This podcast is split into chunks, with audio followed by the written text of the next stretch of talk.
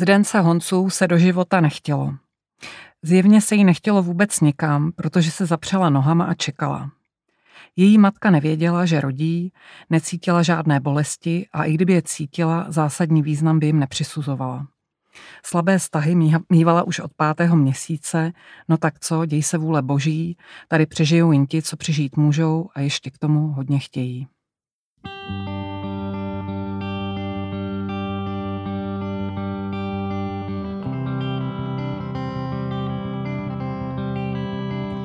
Krásný dobrý den, já vás vítám u nové epizody našeho podcastu Moje Argo.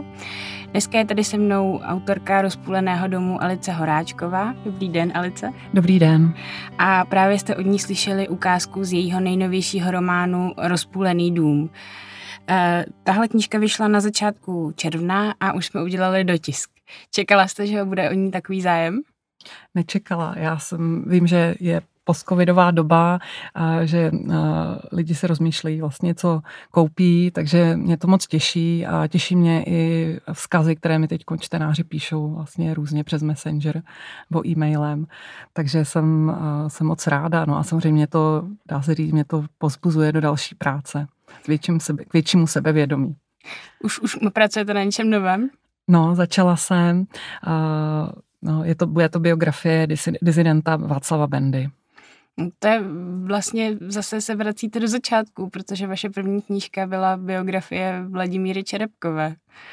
Ano, i když tohle bude asi tradičnější biografie, eh, že to nebude kombinace vlastně rozhovorů, které by nějak nastíňovaly potom tu osobnost, a, ale je to zase poctivá archivní práce, takže eh, chodím hodně do archivu, ale zároveň, aniž tak nějak eh, chci, nějak se to tak rodí pod, pod rukama, vlastně se mi sbírám i materiál vlastně k tomu, co se dělo na Benecku, vlastně dějiště rozpuleného domu po válce, protože za mnou chodí pamětníci a mají i různé dopisy a tak si říkám, že možná by to byla škoda nevyužít.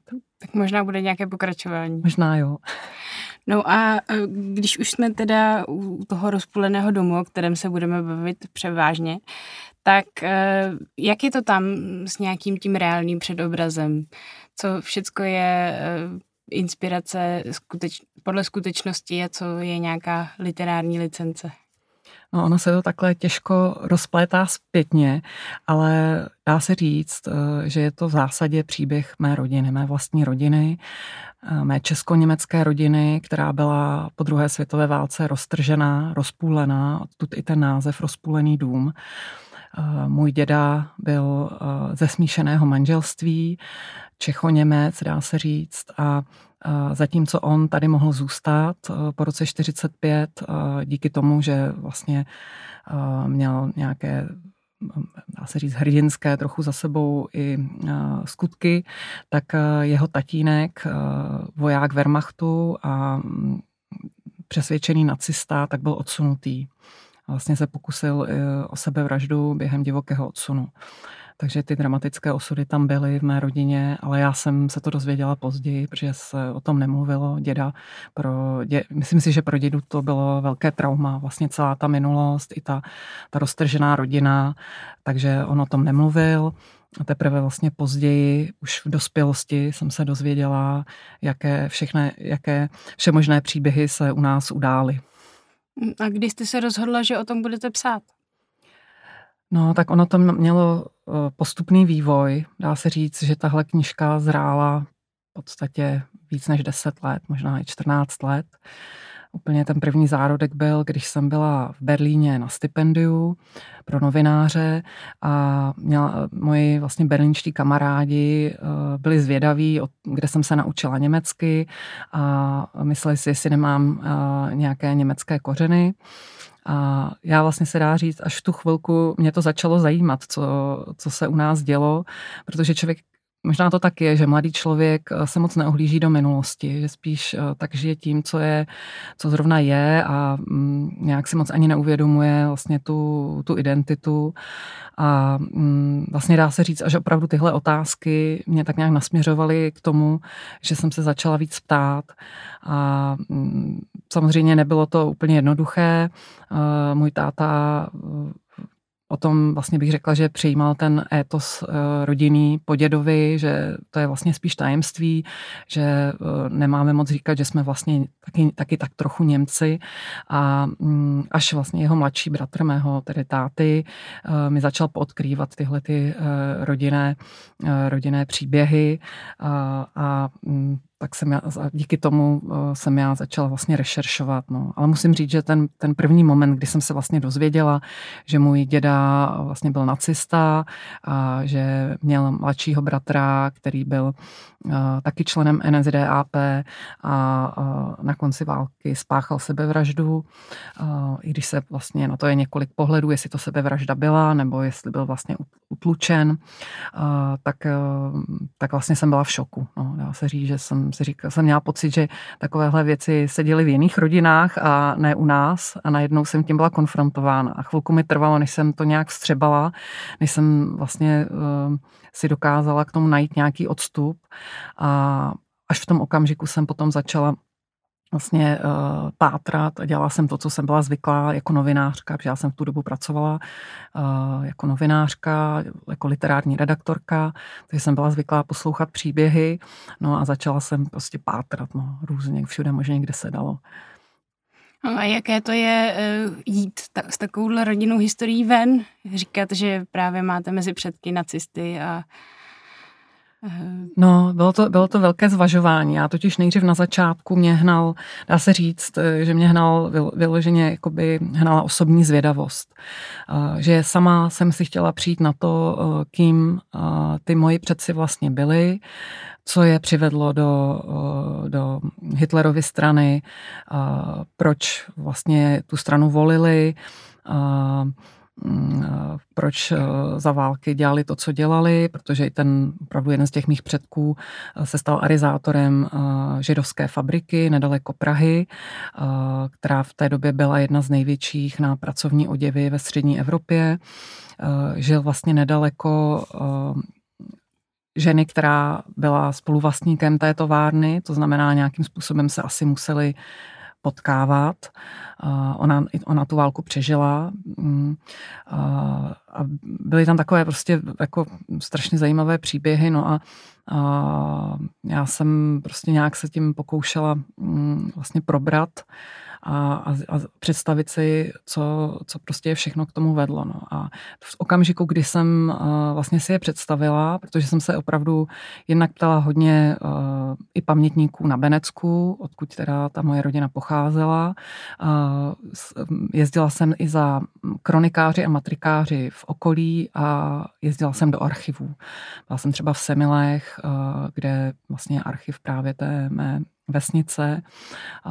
Jsou tam školní i farní kroniky a Jezdila jsem eh, třeba i do přemýšlení nebo do zámrsku a vlastně postupně se mi skládal nějaký obraz eh, té mé rodiny, a kdy já jsem si vlastně každé, každou, každou z těch postav jsem si nějak představila. No a to se dá říct, že potom byl už ten začátek toho psaní, že, a, že nějak tam už se to jako zažehlo. Já jsem si uvědomila, že ten příběh opravdu je vlastně jedinečný, že to je v podstatě románová látka a tam se, tam se možná vracím k té otázce, mm, vlastně pravda, skutečnost versus fikce, tak e, se mi to vlastně nějak tak samo začalo skládat a je to beletrizovaný samozřejmě pohled na, na moje rodinu. Jsou tam věci, které se i nestaly, i když bych řekla, že je tam možná víc pravdy nebo víc skutečných věcí než v jiném románu, ale některé postavy prostě nakonec eh, mi tak ožily, že mi je třeba bylo líto eh, nechat zemřít a naopak některou jsem teda zprovodila ze světa. Téma toho odsunu je u nás pořád docela takové bolavé, bych řekla, ale už se podle mě poslední dobou začíná začíná obracet vítr, že se o tom víc mluví a to jak eh, ze strany Čechů, tak ze strany Němců, že už asi nějak odrůstá generace, která si to ještě pamatuje a všichni ostatní už to nevnímají tak a chtějí o tom mluvit. Máte pocit, že se to proměnilo někdy teďka v poslední době?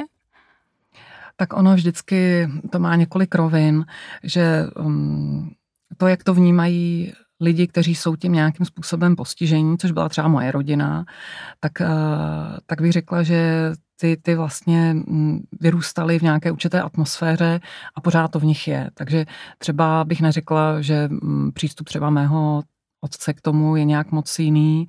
A nicméně, co se týká vlastně hm, historiografie nebo lidí, kteří vlastně se tím zabývají, tak to samozřejmě se hodně mění.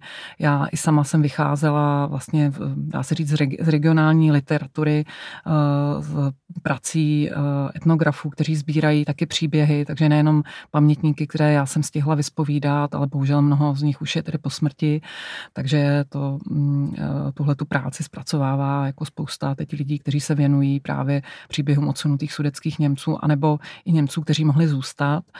A, mm, a, takže, takže tohle mi samozřejmě všechno pomáhalo a um, tím, že vlastně jsou zachycené ty detaily té doby.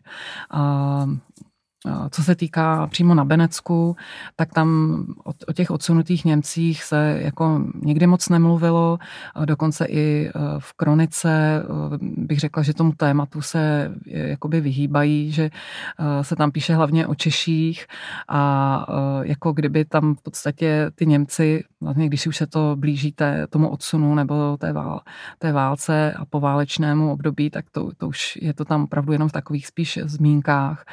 Vím, že taky i ty místní spisovatele o tom moc psát nechtěli, protože měli prostě s těmi Němci dost špatnou zkušenost. Jo. Nedá se samozřejmě zobecňovat, ale byli na Benecku konkrétně byli uh, Němci, kteří udávali ty svoje sousedy. Uh, byl tam uh, starosta, eh, jehož udání na třeba českého hoteliera Kubáta se zachovaly v archivu. Ty jsem v knižce citovala vlastně v uh, ty jsou, to jsou autentické citace. Ten, ten starosta potom tedy uh, dostal 18 let ve Valdicích a v jiných věznicích. Uh, takže um, je, je to vždycky, myslím si, že záleží taky místo od místa, ale co se týká vlastně toho pohledu, tak je opravdu, jako je, bych řekla, že i čeští historici v tomhle udělali velký kus práce. Samozřejmě Němci jsou ještě o kus dál, uh, že mám to srovnání z Německa a vím, že tam prostě i vycházejí uh, vlastně publikace vlastně potomků, třeba nacistů právě. Vím, že sama jsem, myslím, recenzovala, když vyšla tehdy v kniž, knižka Niklase Franka, právě o jeho, o jeho, myslím, otci, který byl teda nacista, gubernátor. A jak, jak ten eh, román přijala vaše rodina? No, tak uh, moje rodina je velmi rozvětvená. Uh, jak už jsem předznamenala, tak je rozložená nejenom v Česku, ale i v Německu. Uh, tam je možná taková zajímavost, že já jsem část té německé rodiny dopátrala až díky románu, uh, protože jsem uh, vlastně uh, hledala příbuzné jedné z těch uh, té postavy, která právě spáchala sebevraždu na konci. A to jsem věděla, že o ní chci psát hodně. Eh, vlastně mě to jako zajímalo, fascinovalo. Vlastně ten osud, eh, vlastně toho dá se říct, v vozovkách největšího nacisty v naší rodině, který se dostal tedy až do kruhu k Reinhardu Heinrichovi, že jezdil na návštěvu a, a měl tedy i koupil vlastně za výhodných podmínek od úřadu říšského protektora nejenom tu továrnu, ale i činžák v Libni. Takže tam, tam jsem pátrala po jeho vlastně vnukovi, že jsem věděla, že tam vlastně je vlastně rodi, že jsou jeho pravnoučata, pardon. A to jsem objevila vlastně až na internetu, kdy jsem jsem googlovala jméno tohodle jakoby nacisty uh, ve spojetí teda uh, s fabrikou, uh, ve spojitosti s fabrikou a našla jsem právě jednoho člověka, který se jmenoval taky Holman a pátral potom stejném, co já. To, to znamená, chtěl se dozvědět něco víc o tomhle Holmanovi a zjistila jsem, že to byl jeho vnuk. A pro, takže jsme se takhle propojili a vlastně zpřátelili jsme se, zpřátelili jsme se a, a poskytli jsme si zájemně všechno, co o tom, a, o tom příbuzném našem a, máme a myslím, že mi to hodně pomohlo i pak v tom a, psaní. To by bylo zajímavé, kdyby to byl taky spisovatel a rozhodl se napsat podobnou knihu, jako jak by byl, jaký by byl třeba pohled z té německé strany.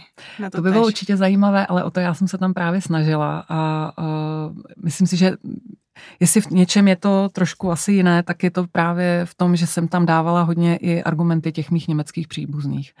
Že jsem nechtěla jenom, aby to byl vlastně jako takový jeden, jako ten český pohled, protože uh, ty pohledy se opravdu hodně hmm. liší v tom, uh, jak uh, nejenom uh, kde, kde člověk vyrůstá, kde vlastně skončil i díky tomu odsunu nebo kvůli odsunu, ale vlastně ke komu, komu se vztahuje ze svých příbuzných, protože někteří samozřejmě z těch mých příbuzných obdivují třeba toho mého pradědu, který byl odsunutý a, mm, a vlastně přijímají ty jeho argumenty a je to opravdu zajímavé, no, vlastně procházet si i vlastně pocity, argumenty vlastně Němců, kteří tady žili do roku 45. A to já jsem to měla vlastně dost k dispozici, protože jsem uh, jednak uh, jsou dokumenty právě v, těch, v tom archivu v Semilech. Je tam třeba uh, takový ško, školní spisek, když se otvírala jejich německá škola.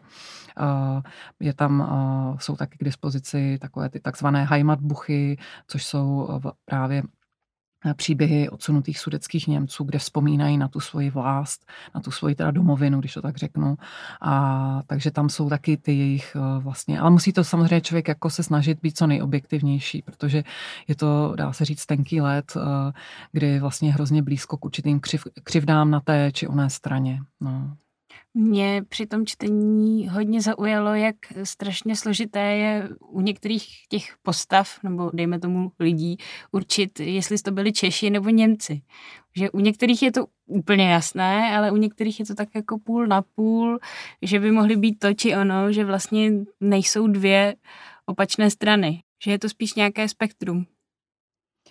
No, tak přesně to je, protože řada obyvatel Benecka eh, na začátku vlastně 20. století, můžu to tak říci, možná ani nevěděla, jestli jsou Češ, víc Češi nebo víc Němci.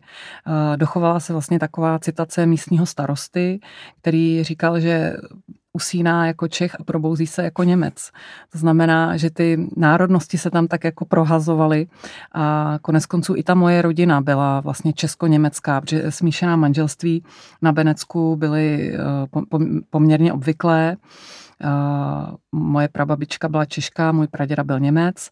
Mm, akorát samozřejmě tím, eh, jak ta doba se přiostřovala eh, a když ji vezmou do ruky lidé, politici, kteří chtějí vlastně, když to tak řeknu, brnkat na tu národnostní notu, tak ty lidi jako, jakoby ty argumenty některé přejímali. No. A samozřejmě, když ještě někdo využije nějaký pocit lehkých křiv, které se tam udály, Němci třeba často opakovali, že, eh, že prostě se nemohou dostat do státních úřadů za první republiky, eh, že, že prostě tam, tam jsem použila ten příběh, kdy eh, jedna z těch postav vlastně dostane vyhazov z pošty, protože odmítne se vlastně přihlásit jakoby k české národnosti, chce si ponechat tu německou. Co se týká podnikatelské sféry, tam se zase často objevovalo, že Němci jako podnikatelé eh, nedostávají takové státní zakázky jako Češi. Takže tam samozřejmě takovéhle, takovéhle nějaké ublíženosti tam vznikaly a pak, když se to jako znásobí, eh, přijde třeba větší chudoba, nebo tak, tak samozřejmě je, je blízko katastrofě a, a dá se opravdu vidět, že i v, v těch kronikách z těch 30. let, tak eh, třeba ta stavba německé, nové německé školy na Benecku už byla opravdu velkou aférou, kdy Češi to brali velmi útrpně, úkorně, že se tahle ta škola postavila, zatímco oni mají jako školu starou, která eh, se rozpadá, tak jak to, jak to že to je, Němci mají teď jako lepší budovu a eh, vlastně najednou takovýto nepřátelství eh, tam se, se tam začalo umocňovat. No. To je, to je velmi zajímavé právě, že je tam ten pohled uh, i uh, trochu na nás, že my bychom si rádi mysleli, že Československo byla ta hodná země a Němci nás napadli, ale zároveň už za, toho, za té první republiky tam prostě byly nějaké nespravedlivosti i vůči těm druhým. Neříkám teda nespravedlnosti, které by si zasloužily válku, ale zároveň se nemůžeme eh, považovat úplně za mm, hodné anděly, kteří neudělali nikdy nic, nic, nic, eh, co by jim ti druzí mohli vyčítat. No ono, kor, když je to jedna vesnice, kde ty vztahy mm. jsou velmi úzké, tak, eh, tak tam vznikají tyhle ty věci, ty nespravedlnosti.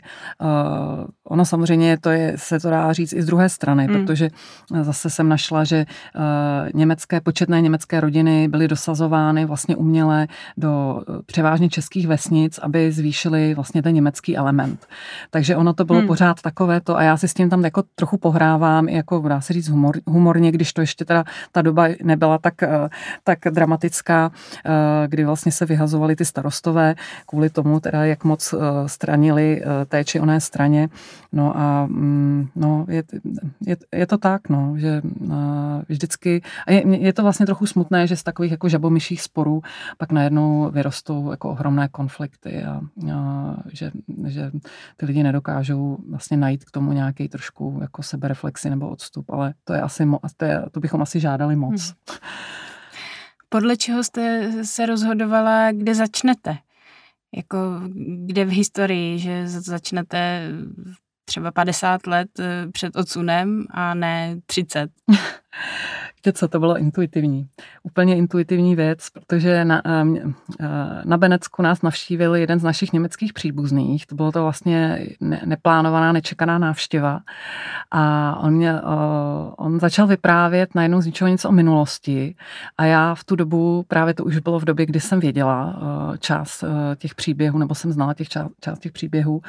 A ten jeho monolog, který byl takový jako hm, hodně emotivní, a právě, že on byl vlastně jako zklamaný. On měl hodně blízko k mému pradědovi a vlastně velmi citlivě nesl ten odsun, jako že, že jsme vlastně, on říkal, jako, no, když jste nás vyhnali. A já najednou, já jsem potom šla spát a ráno jsem se probudila jako s tím, že jsem měla jakoby první kapitolu v hlavě. Je takový zvláštní, ale jako slyšela jsem ten jeho jako monolog a najednou jsem věděla, jak napíšu jednu z těch postav. Že vlastně on, on opravdu se dá říct, že ta jeho návštěva inspirovala uh, jednu z hlavních postav toho románu a já jsem najednou věděla, jak, uh, jako jak, jaký asi ten můj, ten praděda možná byl a, uh, a vlastně hned jsem, hned jsem to napsala. Jak jsem to měla v hlavě, tak jsem to napsala. Nakonec to není úplně první kapitola té knížky, knížky, eh, je až několikátá, ale eh, tím se to nějak eh, tak jako nastavilo, protože jsem to začala jako z dětského pohledu. A to znamená, já jsem věděla, kdy se můj praděda narodil, jaký byl ročník, on byl ročník 1896, a to znamená jako dítě, které vlastně ví o té holmanovské historii, protože to se tam jako, jako předávalo, že teda holmani byli zakladatelé, Bůh ví, jestli ne Špindlerova mlína, byli to ty dřevaři, kteří přišli z Alp, kteří byli zvyklí nesmírně tvrdé podmínky, rubali tady krkonožské lesy, nic si neodpustili, byli to, byli to prostě takový samorostové, dá se říct, taky hodně se tam rekrutovalo pytláků a pašeráků, tak, takže jsem věděla, že to musí teda být někdy začátek 20. století, aby, aby vlastně ta postava byla ještě dítě a přejímala vlastně tyhle ty jako mm, vlastně velké příběhy svého vlastně otce. Nebylo to zvláštní vkládat, eh, dejme tomu vlastním předkům, eh, nejenom nějaké názory, které by si třeba šly doložit, ale i nějaké citové prožitky a tak? No, tak to už asi jinak člověk tu minulost nezrekonstruuje, že to musí psát ze sebe. Já jsem opravdu ty dialo- všechny ty dialogy nebo ty pocity, to, jak si uh, vlastně uh, jak můj praděda vyznával lásku mé prababičce. To jsem musela napsat ze sebe, protože jsem bohužel k tomu žádné doklady nenašla. Vlastně mm, moje nej, nejbližší rodina, jak samozřejmě praděda prababička, ale i můj děda i babička byli po smrti v té době, když jsem vlastně začala psát tuhle knížku. A už jsem se jich nemohla na nic zeptat a mohla jsem, byla jsem odkázaná vlastně jenom na to, na ty rodinné příběhy, často samozřejmě možná i mytologické. Byla jsem, našla jsem teda některé pohlednice, takže z nich jsem mohla aspoň trošku uh, jakoby zachytit uh, vlastně duch té doby, ale tohle hold je, je, je, je beta beletrie, no. A potom taky ty fotky, které jsou v té knize, ty jsou z vašeho rodinného archivu, že ano? Ano, fotky jsou z, z mého rodinného archivu a z archivu uh, vlastně rozvětvené rodiny Holmanů, tedy české i německé a vlastně jedna fotografie je tam od uh, beneckého kronikáře.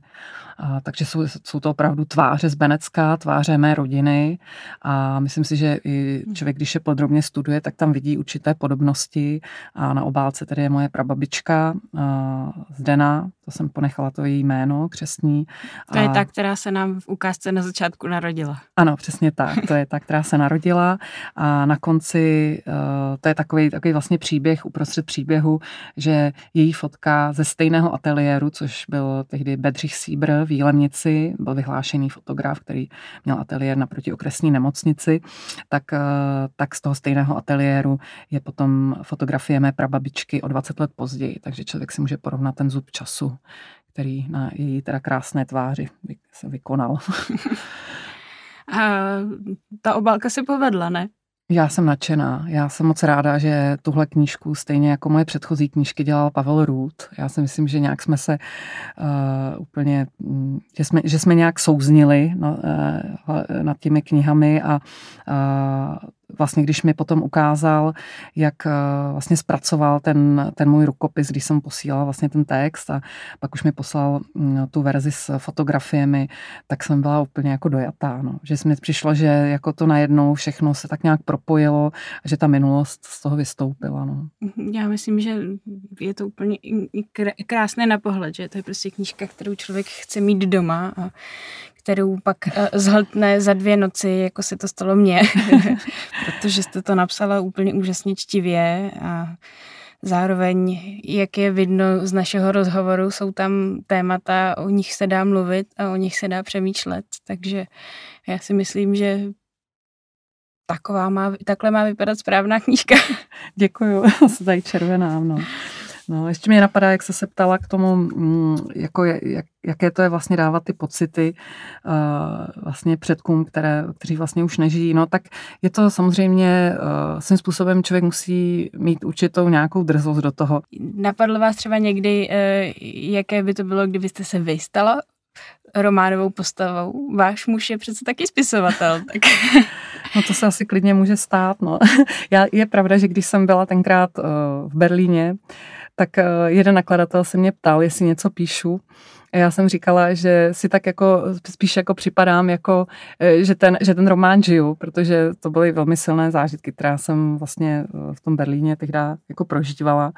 A, mm, nevím, no, tak je, to, samozřejmě je to, je to takový těžký, ale možná, že je to v něčem snadnější, že vlastně nikdo z těch mých předků už nežije, nevím, no.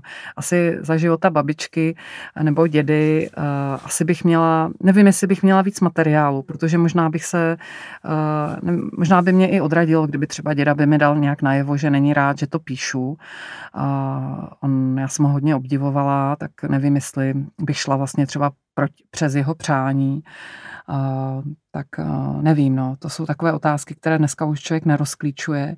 Na druhou stranu si myslím, že i díky té knize myslím si, že spousta lidí, nejenom na Benecku, ale třeba jako i v okolí, kteří ho znali, že jakoby pochopí jeho život, proč byl takový, jaký byl a, a, a jakým vlastně zkouškám musel čelit, protože to třeba, že můj děda byl odložený po tom, co se narodil, že ho vychovávali chvíli jako jiní lidé, uh, tak to jsem se taky dozvěděla vlastně až po jeho smrti. A um, dá se říct, že to trošku i změnilo ten pohled na něj a najednou jsem mu jakoby víc rozuměla. Protože to, on, on byl hodně tvrdý, on, on nebyl jednoduchá osobnost a, a najednou jsem jako pochopila, odkud ta tvrdost pramenila. Vlastně, že to bylo i to jeho dětství, které jako bylo no, složité, že měl konflikty s otcem, který byl Němec, zatímco můj děda se cítil jako víc jako Čech, byl členem Sokola, takže uh, tam, že to takové to um, česko-němectví, že se v tom dědovi asi hrozně mlelo a uh, že, ho mus, že, že prostě to muselo hodně vést k tomu, k té, k určité jeho rozpolcenosti. Takže svým způsobem i při tom psaní jsem jako na něj myslela, dá se říct, no. A, a asi to je vlastně i taková snaha jako pochopit vlastní rodinu, no. že je pro mě samotného, pro mě samotnou to bylo důležité, když jsem to psala a asi mi to pomohlo mm, nějak se s tím se vším vyrovnat. Tak jo, já vám moc děkuji, že jste přišla. Tohle byla Alice Horáčková a děkuji vám, že jste si nás poslechli. Naschledanou. Naschledanou, děkuji za pozvání.